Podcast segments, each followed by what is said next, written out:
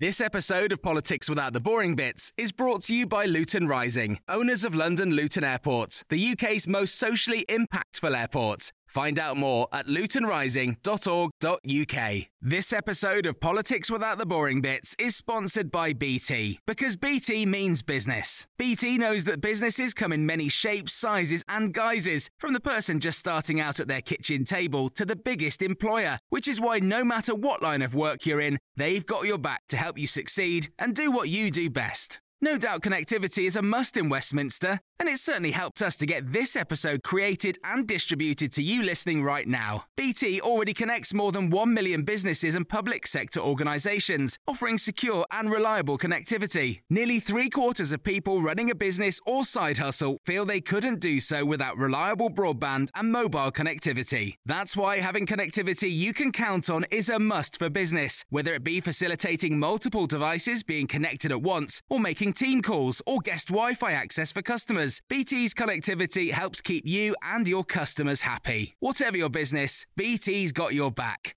Search BT's got your back. Hello, this is the Red Box Podcast. I'm Matt Chorley, bringing you the best of my Times Radio show. You can listen Monday to Friday, 10 till 1, on your DB radio, on your smart speaker, or on the Times Radio app. Just download it wherever you get your apps from. Right, coming up today, it's Wednesday, so it must be PMQs Unpacked, but no Tim Shipman or Patrick Maguire this week. Instead, well, I'm joined by radio royalty, actual Jane and Fi, Jane Garvey and Fi Glover from Afternoons on Times Radio and from the Off Air podcast, which I'm sure you're also listening to. Uh, they join me to pause the action live from the House of Commons to analyse in real time the key exchanges between Keir Starmer and Rishi Sunak. Uh, it's how we do PMQs every week, but it's nice to have some special guests in to help us do it. Uh, so that's coming up in just a moment, but as we always do, uh, let's first of all take a look at the news with the columnists.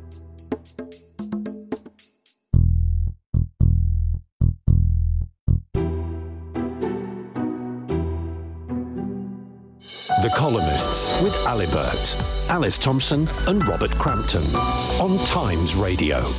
And we say a very good morning to Alice Thomson. Morning. Nice to see you. And hello, Robert Crampton. Hi, Matt. Um, now, do we, are we going to talk about the gift you've brought in, Alice, now? Or we're going to do that in a minute. Should we do the Oh. serious news first? What do you want? Either. Yeah, Depends well, how much you want to eat them. Let's tease. Let's tease the listeners as to what's in your bag.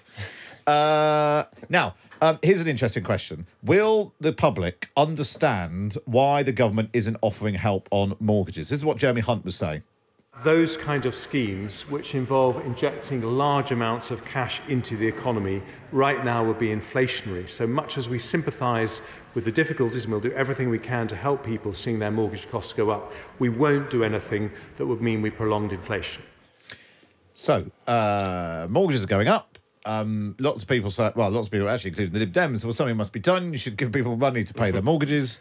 And the problem with that is the, the whole point of mortgages going up is to stop people spending money to bring down inflation.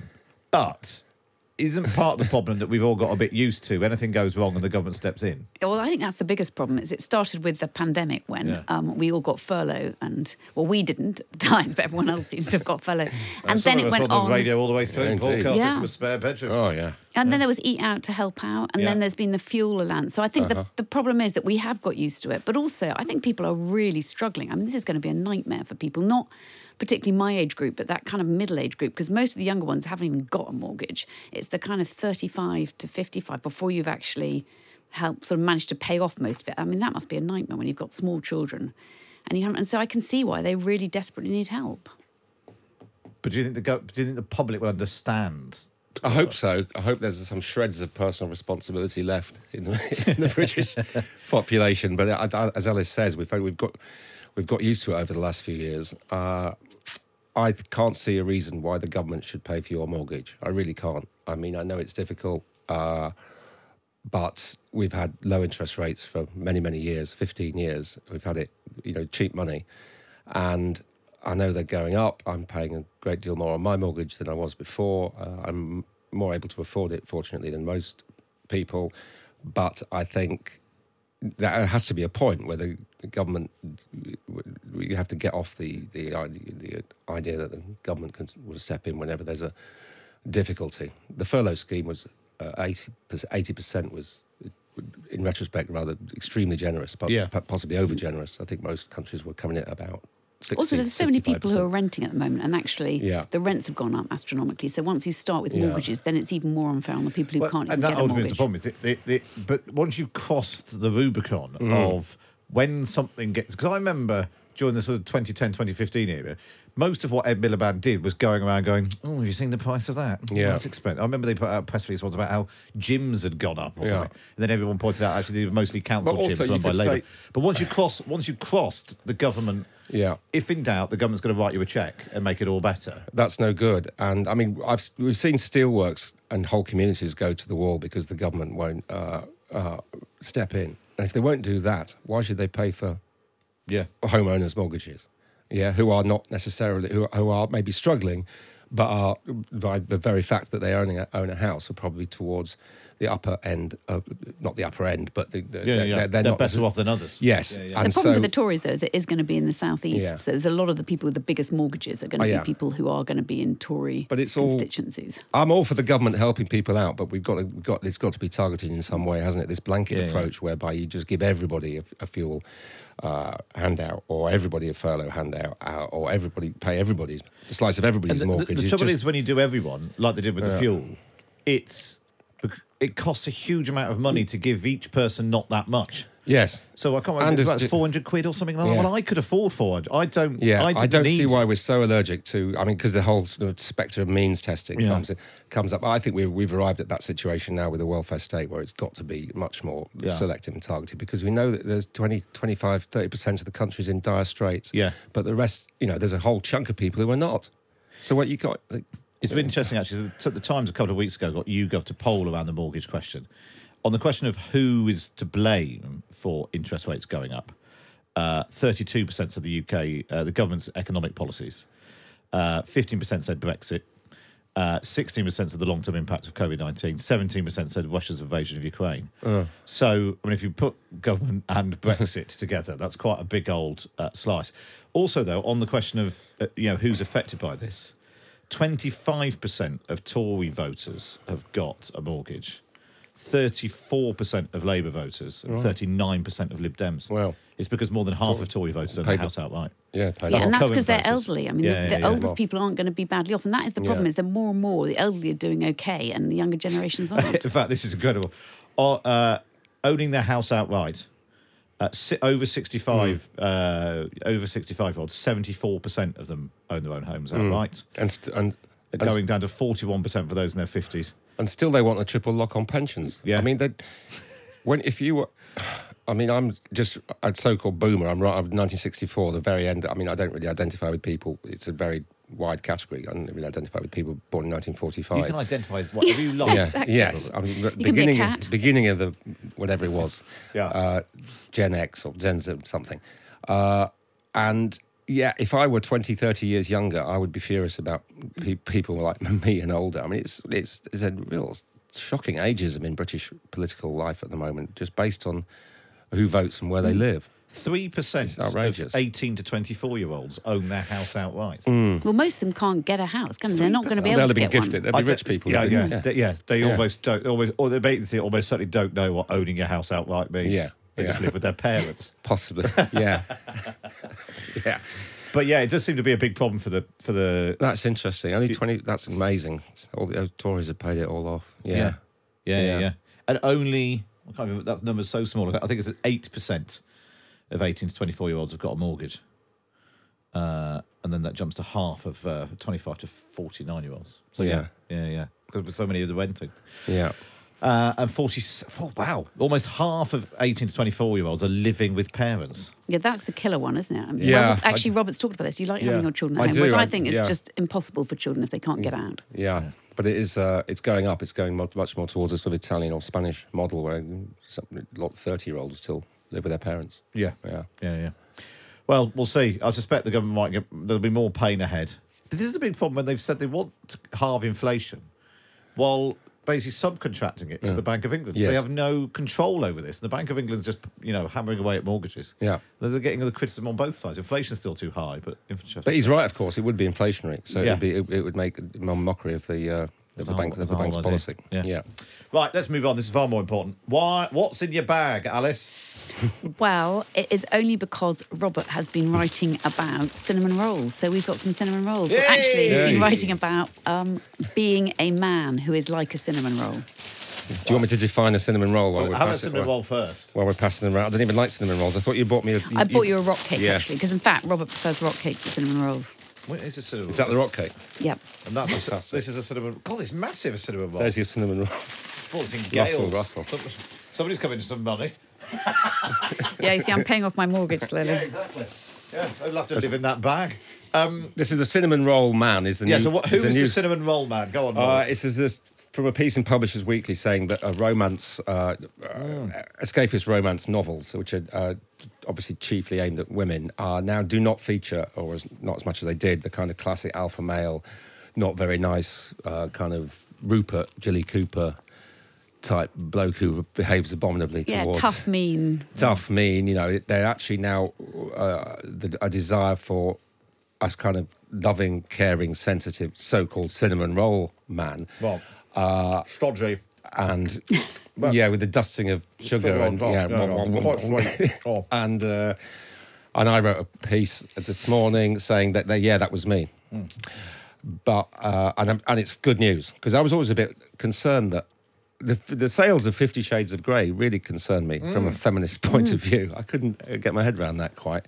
Uh, so the idea that uh, younger uh, female readers are, are, are getting into, uh, and all they're saying really is that they want a bloke to be in a decent shape, like a cinnamon roll, but be able to have a conversation and show some affection, like the inside of a cinnamon roll. I don't think it's a particularly good analogy, actually, the cinnamon roll thing. Uh, I think we've heard better. It's not an analogy, is it? It's a simile. I think something like that. I was mixed up with those. Yeah, simile. It's a Simile. simile. A Yeah, simile. I am a Yeah. cinnamon roll. I'm Yeah. like. A, The day before it was golden retriever man. Yeah, I think that might have been a bit better, actually. No, because that's like Oh, do you think? comparing you to the Andrex puppy. I'm oh, not I've got a golden retriever. Yes, I know. It- Well, that's why I thought you might bring it and in, they're actually. loving and faithful and all that, all of that stuff. Oh, yeah. and eager to please. Well, that's it, Very lazy. oh, Yeah, really? stubborn. I'd go as far as. Okay, so maybe that's not such a good. Anyway, And Alice, what do you think about Do you, want, do you want a man who's going to wee on the kitchen floor? That's why I said that. I, cake I can do, but not a dog. Alice, is this is this the, your idea of a perfect man? This cinnamon roll. Yeah, well, I don't really like cinnamon rolls either, but I do like cinnamon roll men, I think. I Yeah. think the men who, I always thought, as Robert said, Fifty Shades of Grey was just a dire, dire book, basically, because it Yeah. gave everyone the wrong idea. And then all the teenagers thought that's what we all liked, when in fact, Mm. All the you know, choking all and that, stuff. yeah, choking, it was tying Oh, up, it was oh, a really God. mean, nasty, also rich. So they Yeah. had to be very rich, Mm. good looking, and mean. And in fact, what we all want is someone who is just going to chat a bit, you know, helps with washing up And he's kind. Kind, nice, and that's what you want for your children as well. Now I'm always saying, course. find someone kind. I mean, they get quite annoyed by it, but Is actually, is it that's what you want. Comforting. Is that the whole? Is that the connection with the cinnamon roll? Do you think? Uh, no, it's a. There's. A, I think it's the contrast between the outside, which is sort of. Well, how would you firm, describe? a little bit crispy, Yeah, a little even. bit crispy, and the in- this is why I think it doesn't Yeah. really work. But anyway, and the inside, which is sort of soft and gooey. But they also want to say you're a bit more exciting than a croissant because you don't want a really Yeah. boring man. No. What you want is someone or who's French. Yeah, no, that that could be a problem. But actually, I do think there is a point that I think people do now want something because that both, if you've got both people working in a relationship, then you want someone who isn't going to be constantly telling you what to do and where to go. You kind of want someone who's going to split everything equally, Yeah. don't you? I, my main disappointment about the piece was they've put a picture of Harry Styles at the top without a picture of you dressed as Harry Styles again. Oh, really? Well, I haven't seen it yet. Yeah. There's, there's Harry Styles and some other. Clive Myrie, Right. Joe Wicks. Yeah, Joe's. I think Joe's the absolute uh, epitome. Was he? Yeah. I went to see Harry Styles at the weekend. Oh yeah. And all I could think about was you. Right. I should. He should. And now a special guest.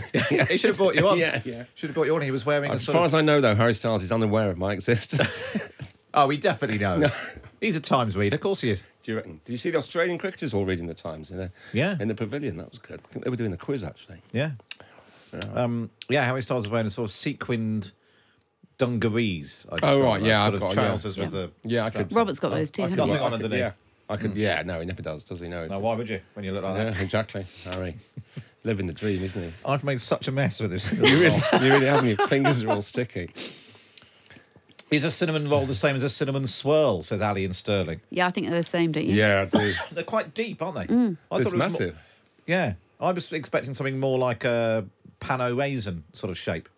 Do you know what I mean? Yeah, maybe these ones are a bit higher. Yeah, that would do be you a. think? That would be They're a swirl, tall. wouldn't it? Swirl, yeah, yeah, Yeah, that's This- swirl. yeah, swirl, yeah. It's, it's Yeah. sort of it's, it's sort of like it's been cooked in a in a. But they're in pretty good shape. Yeah. aren't they? That's They are you, pretty Robert, good shape, and they Well, are thank you. delicious. Cheers, Alice. Thank Thank you you. very much. What about the cakes? Have either of you ever thought about being an MP? I was actually once asked if I wanted to stand in Tiverton after tractor porn because they were trying to Oh, find were someone you? they thought hadn't watched tractor porn. But in fact, I didn't. I don't really belong to Turned any out you had watched Tractor Porn, and uh, you Not had to gonna admit- Sorry, sorry, guys. about that. Uh, Yeah, absolute filth. Can't do that one. It's disgusting. Uh, no, but I just I, Fifty I Shades of Brown. whatever it was called. Yeah. in my, my problem is I don't really belong to a party, so that would be the difficulty, I think. Yeah. And I couldn't toe the line, and I don't Yeah. think I'd really want all the flack. I mean, it's bad and good. I think I do admire people who do stand up, but I just think it'd be very hard to choose which party you'd stand for in the first place. Uh, my dad was an, uh, Yeah. an MEP, uh, and so it would have, and my mum was a long-standing councillor. It would have been a natural thing for me to try to do. I was, uh, same reasons for. I didn't want to sit in a load of meetings. I didn't want to toe a line, uh, and I wanted to sit on the sidelines and take the Mickey more than I wanted to be in the arena. As You and me both. Douglas Hurd used to Yeah, yeah. said, I think once said to Max Hastings, didn't he? You've Yeah. got to be in the arena, which I kind of admire. But uh, no, I wanted to. I'm one of nature's uh, spectators rather than participants. Yeah. Uh, having said that, I, th- I'm- do think to answer your question, yes, we should t- stop taking the Mickey out Yeah. of MP. I mean, I'm old. Michael Gove, whom I know slightly because he used to work here. Uh, Michael took a huge pay cut to become an M- MP and has been rather a good one uh, and rather a good minister. And I think it's, uh, and you were writing about Penny Mordaunt, and Yeah. there are, for the most part, on both sides of the house, they're good people. Yeah. Uh, and and And, well, you, you, you have to be pretty committed to want to put, you know, to jump through all this. You do. Let's bring in Adam. Adam Hawksbee. He's been on the show uh, several times before. He's, he's deputy director of the think tank Onward. Morning, Adam.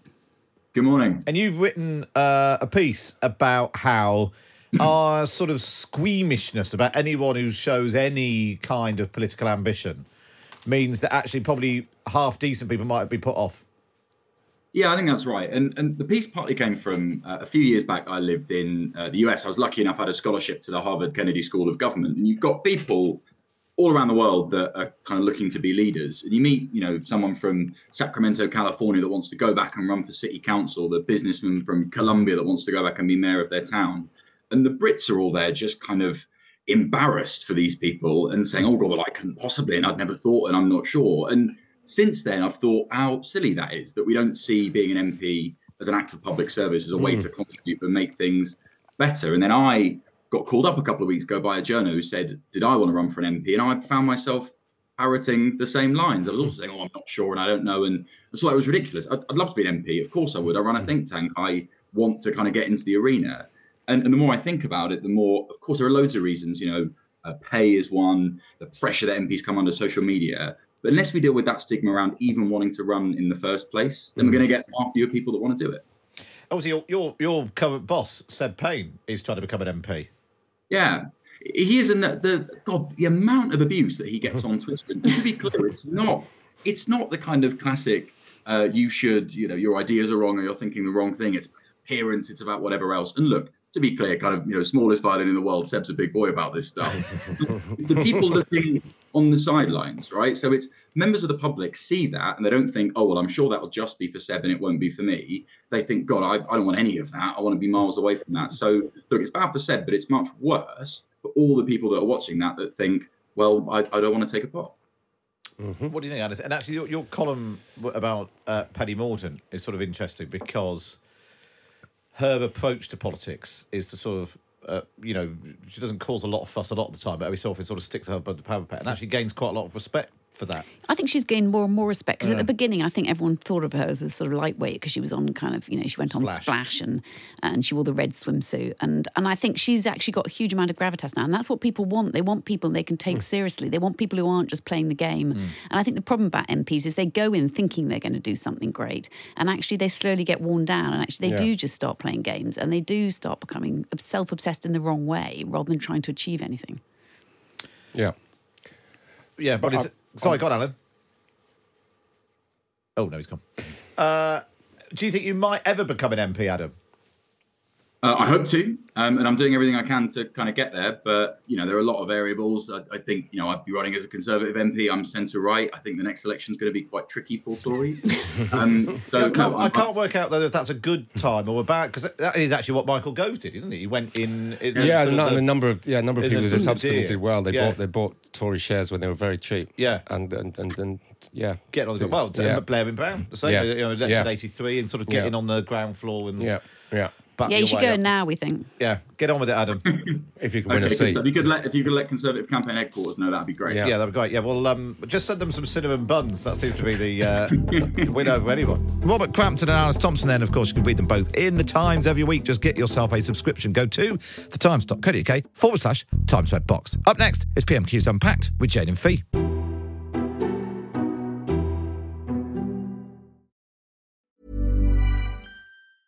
Hey, I'm Ryan Reynolds. Recently, I asked Mint Mobile's legal team if big wireless companies are allowed to raise prices due to inflation. They said yes. And then when I asked if raising prices technically violates those onerous two year contracts, they said, What the f are you talking about, you insane Hollywood ass?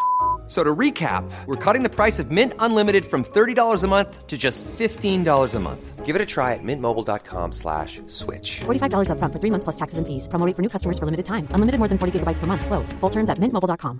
Quality sleep is essential. That's why the Sleep Number Smart Bed is designed for your ever evolving sleep needs. Need a bed that's firmer or softer on either side? Helps you sleep at a comfortable temperature? Sleep Number Smart Beds let you individualize your comfort so you sleep better together. JD Power ranks Sleep Number number 1 in customer satisfaction with mattresses purchased in-store. And now, save 50% on the Sleep Number limited edition Smart Bed for a limited time. For JD Power 2023 award information, visit jdpower.com/awards. Only at a Sleep Number store or sleepnumber.com. This episode of Politics Without the Boring Bits is brought to you by Luton Rising, owners of London Luton Airport, the UK's most socially impactful airport. Find out more at lutonrising.org.uk.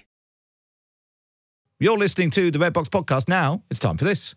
PMQs unpacked on Times Radio, unpacking the politics and cutting through the crossfire. Order, order. I call Matt Chorley and yank it, crank it, and leave the knob on. I just didn't think good things could get any worse. There we are, you've got your own jingle. That's amazing. There, there we are. Can I take that home with me? Well, a very good afternoon to you. It is PMQ's Unpacked with Jane Garvey and Fi Glover off of the afternoons on Times Radio and the off air podcast Yes. and Instagram Jane- sensations. Jane and Fi. Jane and Fi on the Instagram. Yeah. Uh, Mike's been in touch saying, I'm looking forward to PMQs with Jane and Fi, but I admit I find it very confusing when these mashups happen. It's like when Boy George turned up on the A team. Yes, it's just like that.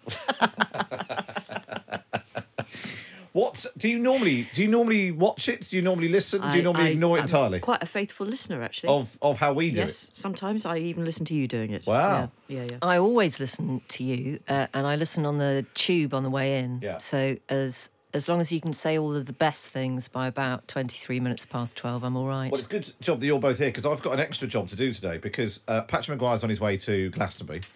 Uh, Lama Spirit is off on holiday. You really were desperate, weren't you? So no, no. So I'm Is writing. this meant to make us feel no, good, Jane? no, no. I'm writing the Red Box email. Oh. Yeah. PMQ's email. So I, I obviously did Red Box for four or five years. Uh, thought, thought all those days were behind me, but after the show today, I've got to write an email all about PMQ. So we'll we'll, we'll sort of compose that together. Oh, okay. Well, have you spoken to our agent about that? Don't think so, Matt. Uh, so yes, yeah, if you, Times subscribers can go to the times.co.uk forward slash redbox uh, and sign up now. So I'll be in your inbox later. There'll be no escape uh, from us. Uh, if inflation comes up, what do you think Keir Starmer's first question should be? Jane. Well, um, thank you very much for. Well, I suppose when is the medicine going to work? Yeah. Is the only question to ask about question. it, isn't it? Fi? Well, I think he would be wise, wouldn't he, to plough into uh, the number of years that a Tory government has been in charge of fiscal policy in this country and the number of promises that have been made and the ever extendable rule that seems to be used uh, to measure their success. Because there's, you know, there is heaps of ammunition there. And also the fact that uh, Rishi Sunak promised to halve inflation at the beginning of the it's a key pledge. Well, halfway through the year, and he's not halfway to halving it. Yep. So, Are we ready? We've got him. Yeah, we can go. Here we go. Brace yourselves. Great. Adopt the brace position. We're going live to the House of Commons. It's question number one from Keir Starmer. Thank you, Mr. Speaker. Can I join the Prime Minister in his comments about the Windrush generation who've contributed so much to our country and to the armed forces in this week and all weeks?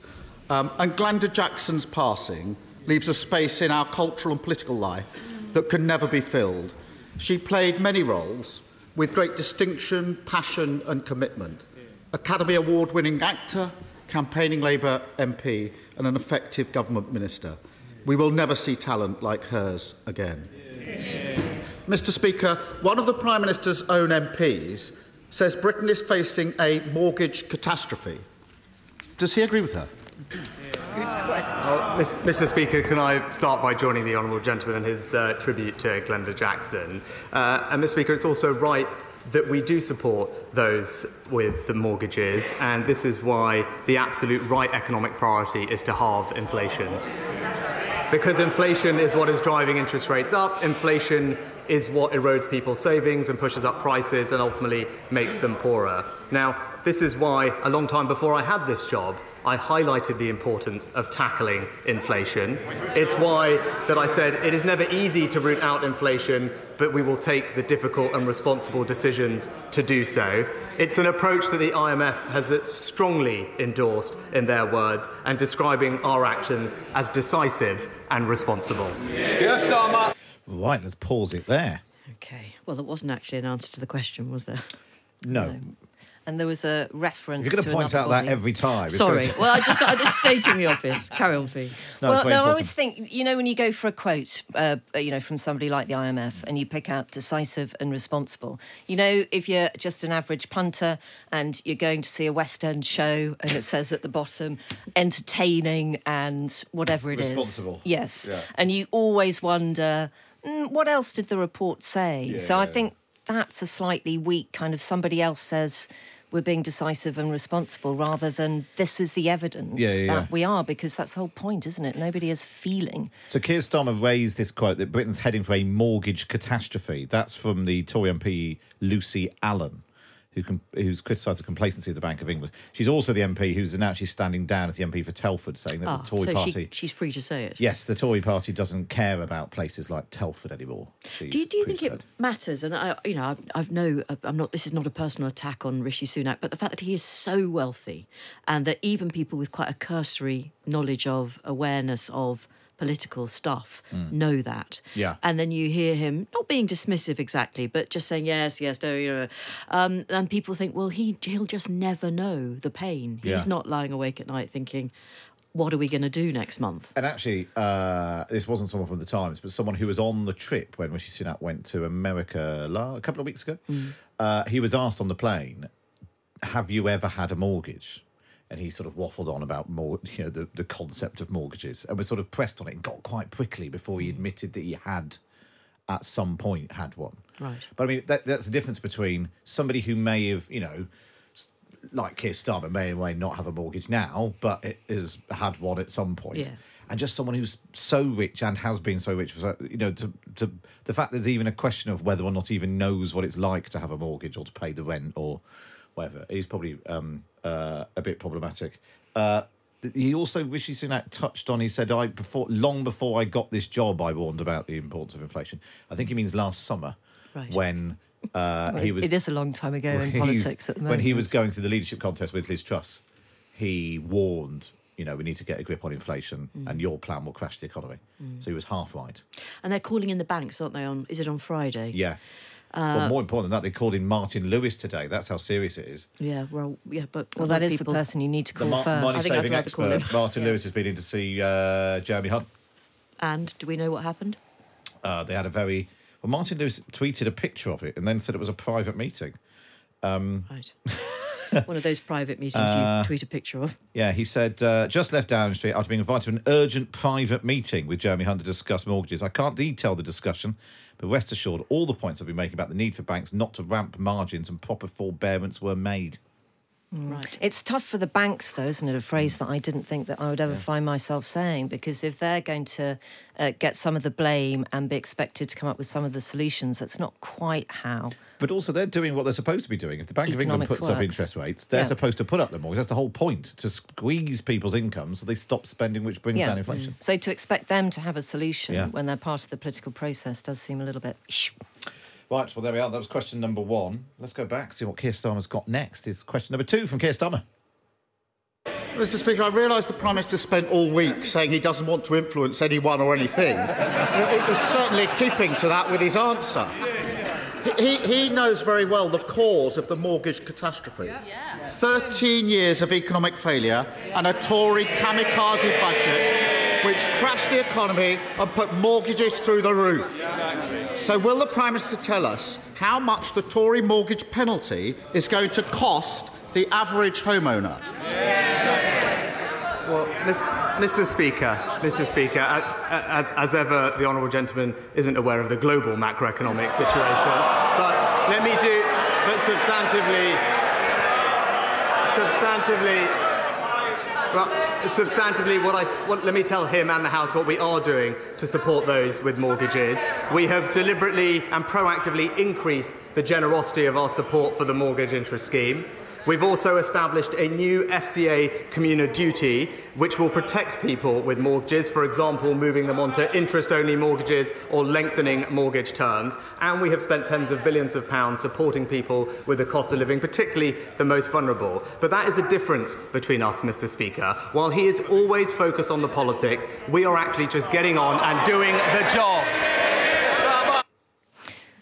Oh dear. It's getting a trifle repetitive, isn't it? Stand by because there's four more to go. Uh, Fi, a point to you for saying uh, we're going to get 13 years of Tory failure. Yes, There it is. and there it was. There it was. And And there it was. The kamikaze budget, we've not had that for a while. Yeah. The- But also the response was just a little bit. We've heard it before, wasn't it? Yeah, Where, yeah. You know, it's a it's a global thing, uh, which uh, harks back to what Alistair Darling and Gordon Brown said for years and years and months and months and weeks and weeks after their financial crash, wasn't it? It's nothing to do with us. It's a global problem. Yeah. But you don't feel that in your personal pocket. Yeah, I'm not sure the best answer is uh, he just doesn't get the global macroeconomic situation. It'll be talked about in bus stops up and down the land, won't it? Yeah. Um, the phrase Tory mortgage penalty. Doesn't work. Well, I, I was Oh, just going to think say. it- Well, oh. I wonder. You Go see, on, I think maybe that's there's your campaign poster. Yeah. Uh, Tory, a Tory mortgage penalty equals for the average household. Of course, he wasn't going to say, was he? But No. I mean, I, I would do that poster. I think I'd go bombshell. Bombshell's better than penalty. Penalty to me is. The word penalty is such a Keir Starmer sort of a word. Sort of, So you go penalty. Tory mortgage bombshell. Yeah. Yep. Okay. Um, Or or take the Tory. Uh, what was her name? Uh, Lucy Allan. What would she call it? Catastrophe. Tory mortgage catastrophe. The Tories have cost you. That's or maybe it just should be the Tories have cost you. Yeah. Insert number of Yeah. yeah. okay. Tory mortgage bill. Uh, it's hard to see at the moment why anybody with a mortgage would vote Conservative at the next election, isn't it? Uh, well, I think it's fair to say at the moment the polls suggest that nobody with or without a mortgage Is going to is currently planning to vote. But hey, Uh, things change. th- th- things could change. Maybe they will change with question number three. Well, let's see. Jane Garvey and Fi Glover here for PMQs Unpacked. Let's go back to the House of Commons. It's uh, question number three from Keir Starmer. Let- let's test that because the, the question he refuses to answer, he actually knows the, the answer to this question, is £2,900 extra. That's the cost to the average family of the Tory mortgage penalty. Now, he was warned by experts about this as long ago as autumn last year, but he either didn't get it, didn't believe it, or didn't care, because he certainly didn't do anything. And when I raised this a couple of months ago, he had the gall to stand at that dispatch box and say he was delivering for homeowners. How is an extra £2,900 a year on repayment delivering for homeowners?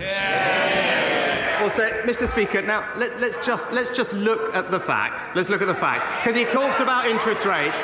He talks about interest rates. Perhaps honourable gentleman could explain why interest rates are at similar levels in the United States, in Canada, in Australia, and New Zealand. Why they're at the highest level in Europe that they've been for two decades, Mr. Speaker. That's why it's important that we have a plan to reduce inflation. But in contrast, what do we hear from the honourable gentleman? He wants to borrow an extra 28 billion pounds a year. That would make the situation worse. He wants to ban new supplies of energy from the North Sea. That would make the situation worse. And, and he wants to give in to unions' unaffordable pay demands. That would make the situation worse. Mr. Speaker, he doesn't have many policies, but the few that he does have all have the same thing in common. They're dangerous, inflationary, and working people would pay the price. So it's terrible now, but you just watch. You just wait. It could be. It could be worse. Yeah. There's a, there's a slogan. Put that on your poster. Nearly said union barons, but then avoided know, it. don't- Yeah. Working people would pay the price because they get a pay rise negotiated through their unions. That doesn't doesn't add up too. Mm. And the problem of quoting international things, Matt, is just you, you know we're not living in Vancouver or Boston or But Paris. also, uh, it may well be that Keir Starmer makes this point, but if you look at the league table on inflation, our eight point, I'm looking at, I don't know, this, what's this website I'm looking at? Assuming this is correct, uh, the only major countries with higher inflation uh, than us are Turkey with 40% and Argentina with 114. So we're on 8.7, Italy on 7.6, Australia on 7, Euro areas on 6.1. Uh, similar in Germany, Netherlands, 5.1 in France, Canada's on 4.4, United States is on 4. So it's all right for Rishi Sunak to say, well, our interest rate's are the same. So why aren't they having the same impact on inflation? In the states, it's because they don't have they don't have an energy problem. Is that right? I think so. So how do we explain it? Why? I mean, I'm always outraged, perhaps in a rather unpleasant way, about Italy doing better than us. It But just also- completely wrong. Italy specifically, the, the well, there's just something about they just seem so poorly organised. I just don't understand it. Eight seven treble two. Start your message with the word times if you are Italian. Maybe you're maybe you're watching. Was anyone watching along? If you're on the YouTube channel and you're watching it. well, they wouldn't be, would they? Because they're so won't be, disorganised. they'll be logging on in an hour's the time and They won't have a clue. Or they'll They'll be having s- lunch. sitting around making their fresh pasta. Mm. Oh, how lovely! You- You've got your cinnamon roll. You're all right. Well, I'm still plowing my way through it. You know, the thing is, I always want, if I'm honest, I want Keir Starmer to be better and punchier than he is. Because there is there's an open goal there, isn't there, week in week out at the moment. And he, I mean, maybe he'll do better in the next couple of questions, but he never. Where's the fire in his belly? I know we've discussed this before. I, I want to see. I want to see more of it. More passion, please. More passion. Well, let's find out. We're halfway through now, everyone. Right. Go back to the House of Commons. Is it- We're over the hump of it now. It's almost we- over. Yeah, all we're getting, yeah. we're getting I'm through. it. We're enjoying getting it. through. it, Getting through. it. Uh, right, well, let's go back to the House of Commons. Listening on Times Radio, watching on the YouTube channel. Let us know if you're in Italy. Uh, this is question number four from Keir Starmer. Seriously? Sorry? Oh, it's Lindsay I don't Holland. think we need any more, do we? No. Keir Starmer. Oh, taking off the Mr. Tory Speaker, side. I the Prime Minister has a keen interest in the mortgage market in California, but I'm talking about mortgage holders here. And whilst his government is consumed in law breaking, chaos, and division, working people are paying the price. This morning, I spoke to James in Selby. He's a police officer, working hard to keep people safe every day.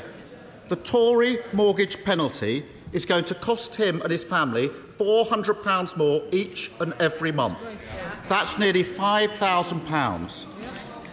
He told me this morning, they may not want to hear this, he told me this morning that they've decided to sell their house, to downsize, and he's just t- told his children they're going to have to start sharing bedrooms. Why should James and his family pay the cost of the Prime Minister's failure? Well, Mr. Mr. Speaker, I hope when the honourable gentleman was talking to James, he explained that his economic policies would make James's situation worse, Mr. Speaker.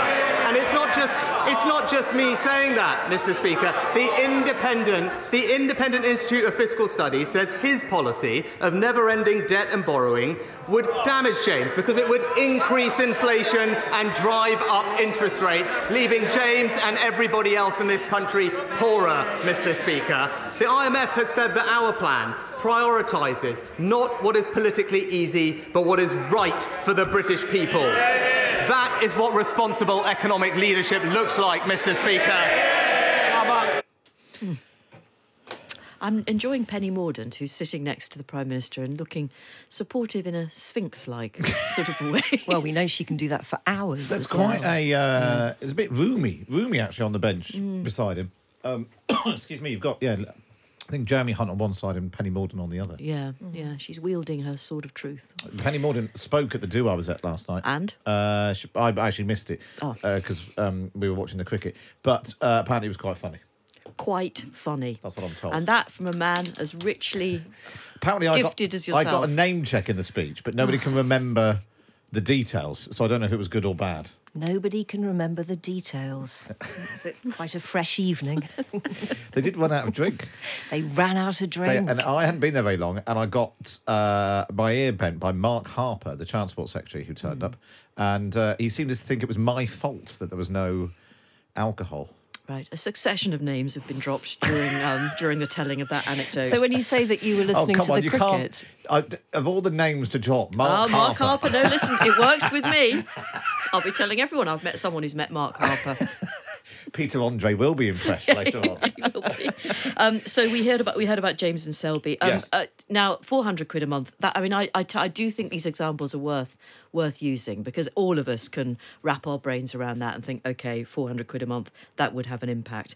But all the prime minister's got in his locker is just to say that James, it's going to be far far worse Yeah. if people go out and vote Labour in what is Yeah. it, twelve months? and time. this quoting of yet more, uh, you know, independent, Yeah. what was it, Institute of Fiscal Studies and the IMF back again, that isn't going to matter to James.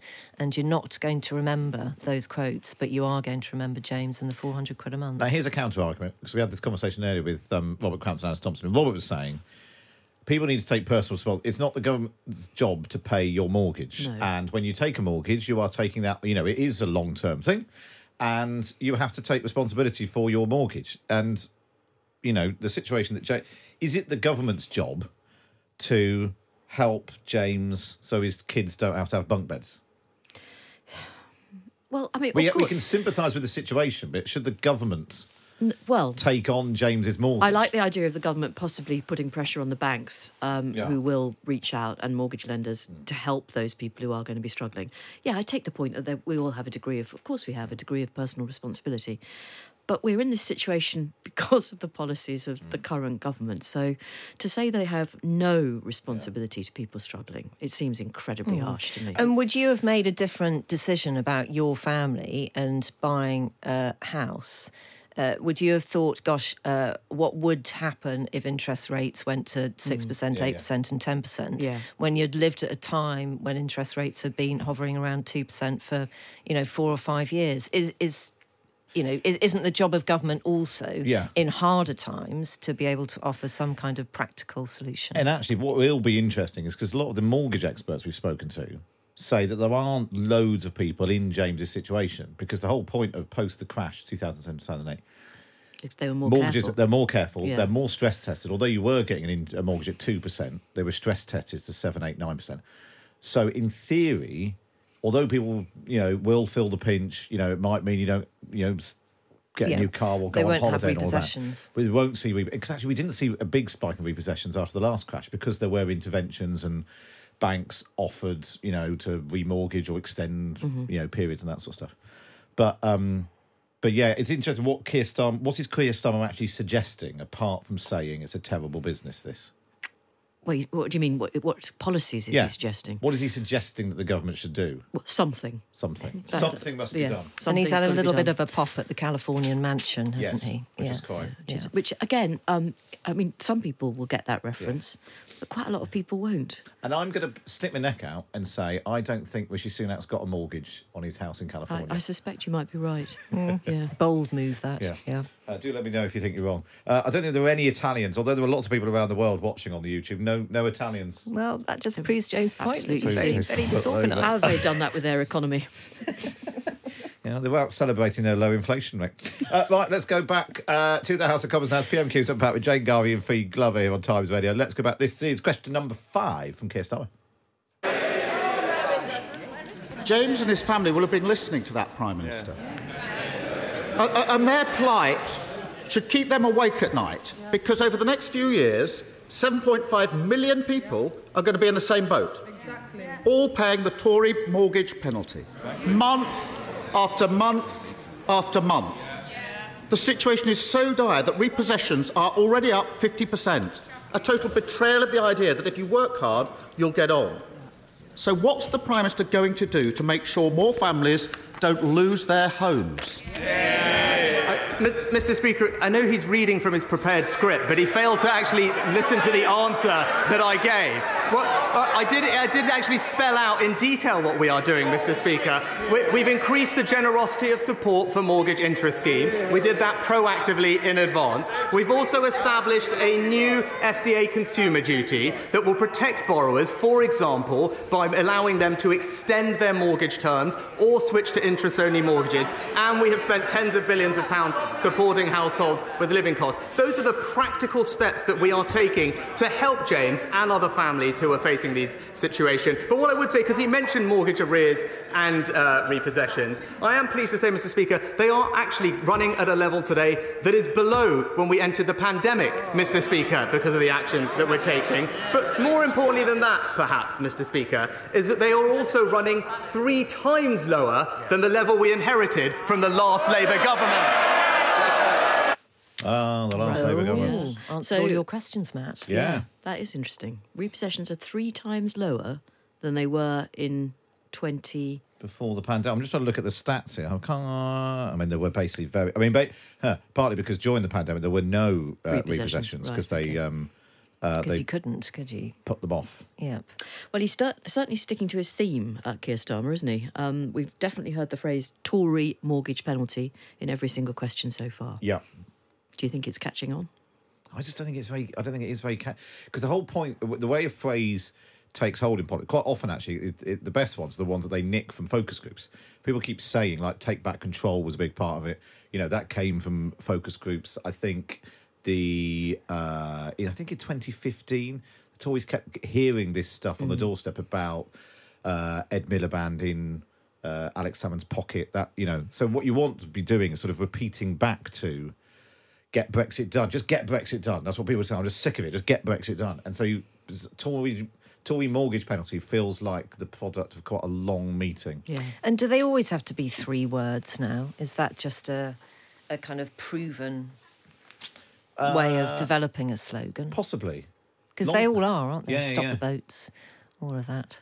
Halve inflation. Well, that's not. That's, that's Long-term economic plan was one of the genius. You can't count, Jane. One of the genius phrases, long-term economic plan, because it was an admission that their short-term economic plan hadn't worked during the five years of the coalition government. So it just became a long-term economic plan, as they admitted they weren't going to balance the books for years. Yeah. So, what do you think so far would be lifted out onto the main news bulletins later? Yeah, where's the what headline? I think that's. Uh, I think at the moment, uh, I would say it's unclear. I mean, at the moment, I'd say what Keir Starmer's done is he's po- he's inserted himself into the inflation story ahead of uh, the interest rates tomorrow. But I don't think he's got the top line. But also, no digs at uh, the Prime Minister for not turning up for the vote Hmm. on the Privileges Committee. I thought he might go in on that. Yeah. Well, there was a tiny bit. Was it? There was some vague. Rest, what was the? Um, he doesn't want to be influenced by anyone. I know the prime minister doesn't want to be. Doesn't want to influence. Well, that's the only, the only, yeah, Which was what he said as to Yeah. why he wouldn't say- You've got to th- overthink it to get the I mean, you've basically got to be a radio presenter to have Gotta been following it that closely Yeah. to, to know that it, on Monday, Rishi Sunak said he wasn't going to say whether or not he was going to vote on the Mm. Boris Johnson thing. There's no influence on the outcome. Have I got time to ask you a big question Yeah, go before we go on? So, how different do you think Rishi Sunak would appear today in terms of his political stature if he had turned up for the vote on Monday interesting and question. been present? I, I do wonder if he might be slightly kicking himself Mm. because the fact that only seven voted against the report and those who spoke out in the Commons were a bit feeble. Yeah. And even those who spoke out, Lia Nici, Jacob Rees-Mogg, didn't vote against it either. Uh, I think it would have looked quite smart now. If he'd Yeah. So done if I'd been Sir Keir, I might have gone in with "Are you a man or a mouse?" You know, something like Yeah, that. yeah, but, yeah. but nothing. We've had Yeah. nothing. And actually, you know, I lead my party, he follows his, was one of uh, John, Mm. uh, Tony Blair's lines Yeah, against and John a good Major. line, that. Weak, weak, weak is another one. You know. Yeah.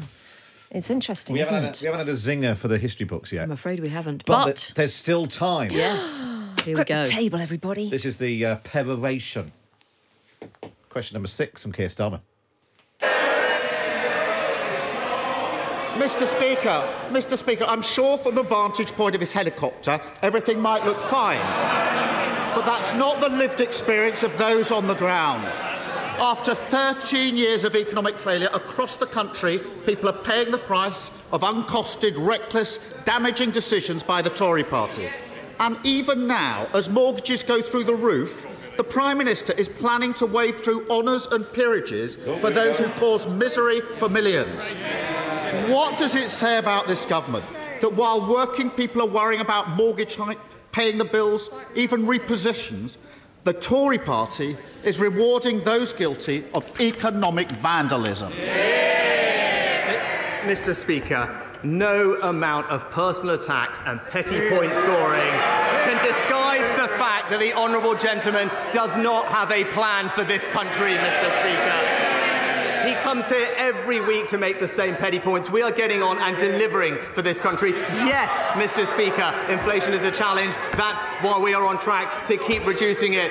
We are reducing waiting lists. We are stopping the boats, all while he is focused on the past, focused on the politics. It's all talk, whereas from this government and from this Prime Minister, we deliver for the country. God, that's a swerve, isn't it? right. Uh, they're delivering, uh, except they're not. so, anyway, uh, but that's the Prime Minister. And um, that was a reference again to the honour system. I just need it to be clearer, Keir. He does talk slightly He's still in one court. step of it. Yeah, He's- Uh, there's a lot of assumed Yeah. knowledge going on there. A, a tremendous. I do think this is one of the biggest problems. I, it, actually, I would compare it to cricket. You know, and I, I enjoy cricket. I'm not against it, but I don't know my silly mid on from my silly point. For your and- silly mid off. From my silly mid. Yeah, I haven't got a clue. It's again huge amount of knowledge is assumed. Yeah. Uh, Sir Keir has got. There are so many options at the moment. Um, fire me up. And especially because we've had a week of visuals, haven't we? You know, on the social media, you can see the jingle and The mingle jingle and mingle. party Why didn't he say invitations. that? You know, Yeah. last weekend you could see a video. So for you know, just as a punter, Yeah. that's what's in your political head at the moment, isn't it? And you could pull all that together. Like while, while the country was locked up, they were partying. While everyone's worried about mortgages, you're giving out gongs. You know, pull it Mm, all. yeah. To, but yeah, Yes. He should ask us to go in and help him. If And he's serious. saying rewarding those guilty of economic vandalism, it doesn't really add up because what we're seeing as punters is people being rewarded who weren't necessarily to do with making economic policy. They were people hanging around the yeah. edges, pushing. It's the fact they weren't making economic Yes. policy. If, So if that's only they just- were doing something. So That's not a really kind of uh, guided missile. the reason people are cross it? about Boris Johnson's honours is because it's for a bunch of nobodies. Mm. Uh, hangers on Who played no and part in people who broke COVID rules. Yeah. That's what people are cross about. They weren't even senior enough to cock up the economy. No, So why are they getting anything? So that is a bit of a missed opportunity, isn't it? In a week of weeks. I think uh, I think you might might be right. I've enjoyed I've enjoyed your your unpacking. Have you? Have you enjoyed it? Yes. Have you, Fi? I've loved it. Yes. There is a poll running on the YouTube channel. Right. Who would make a better prime minister? Mm. Jane Garvey or Fi Glover? Oh no, that's a terrible poll. Well, um, It's currently split 52-48. no, I know it isn't. It is. It's- It's How many people have voted? Eight.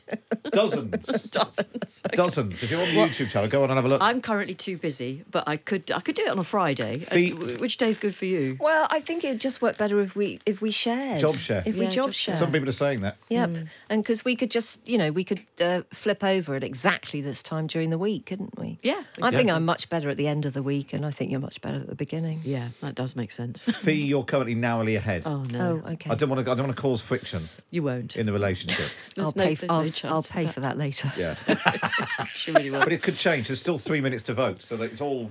It's changing c- live. can you remind me. Matt? Seriously, how long now has Sir Keir Starmer been doing PMQs? Uh, three years. Right. Yeah, he took over because he took over in the pandemic, didn't he? In the first uh, sort of tail end of the first lockdown, so like April. April, I'm going to say. Yeah. April 2020. He still he still hasn't got it right. And I think Keir, uh, Rishi Sunak is odd in lots of settings. Uh, He's not very good making a speech. He gets a bit cross at press conferences. He's quite good at PMQs because he's clearly got nothing to say, but he sort of you know bowls through it and you know. Do you Yeah. think he was prominent in DebSoc at Winchester College and What's Oxford DebSoc? Debating Society? Oh, I'm sorry. I, I Yeah. wouldn't know. No, well, I think We didn't have um, one of those at my comprehensive. Yeah, I've not. Uh, I've not been a member of one myself. I was the secretary of our DebSoc. Were you? Does that mean you were allowed to speak, or you just took the minutes? Uh, I did speak actually. you? Yes, and I also took the minutes. And she hasn't stopped. But I talking think you're right, actually, Max. I think sometimes uh, Rishi Sunak, and here's a cultural reference Yes. uh, for those of our age, can look a little bit like the YTS Prime Minister, Yeah. but actually he seems really comfortable Yeah. when he is at the dispatch Dispatch box, box. in in the way that quite often people who've had that kind of Yeah, yeah, yeah. education can do. They've they you know that's their kind of But place he, to he be. definitely comes into his own more in the dispatch box than he does in, in other settings. And that's all we've got time for on today's episode. Don't forget to hit subscribe so you don't miss any future episodes of Red Box. And you can catch Jane and Fi every day, Monday to Thursday, on the Off Air podcast. Uh, find it wherever you get your podcast from, which features the best bits from their Times Radio show. Or you can catch them live Monday to Thursday, 3 till 5. You can catch me 10 till 1. Basically, there's no reason to not be listening to Times Radio unless you're listening to our Uh, but for now, for me, Matt Chorley, is goodbye.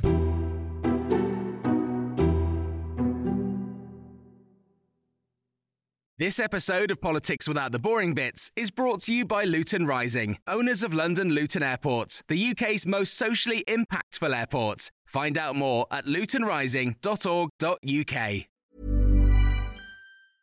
Hey, it's Paige DeSorbo from Giggly Squad. High quality fashion without the price tag. Say hello to Quince. I'm snagging high-end essentials like cozy cashmere sweaters, sleek leather jackets, fine jewelry, and so much more. With Quince being 50 to 80% less than similar brands. And they partner with factories that prioritize safe, ethical, and responsible manufacturing. I love that. Luxury quality within reach. Go to quince.com slash style to get free shipping and 365 day returns on your next order. Quince.com slash style.